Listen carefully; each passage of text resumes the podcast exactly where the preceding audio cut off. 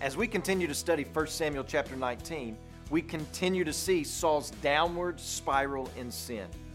And we must see that embedded within the nature of sin is destruction. God told Adam, If you eat of the fruit of this tree, you will surely die.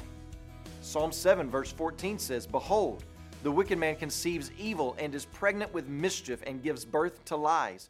He makes a pit, digging it out and falls into the hole that he has made. His mischief returns upon his own head, and on his own skull his violence descends. We see Saul's sin directed at God's anointed one, David. But the recurring theme in this passage is David's escapes. He escapes through Jonathan's covenant, he escapes through his own courage, and he even escapes through Michal's conniving.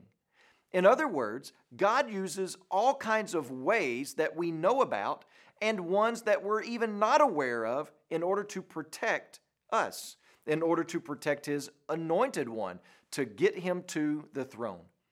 Ultimately, it's all of God. And we see that in this last way of God protecting David through the Spirit's confronting. You know, Christ was also protected from people's rage against him so that he could reign through his cross and resurrection. Think about this. We see Christ preserved and protected from King Herod in Matthew chapter 2. We see Christ preserved and protected from Satan himself in Matthew chapter 4. We see the murderous plot of the Pharisees and the Herodians stayed in Mark chapter 3.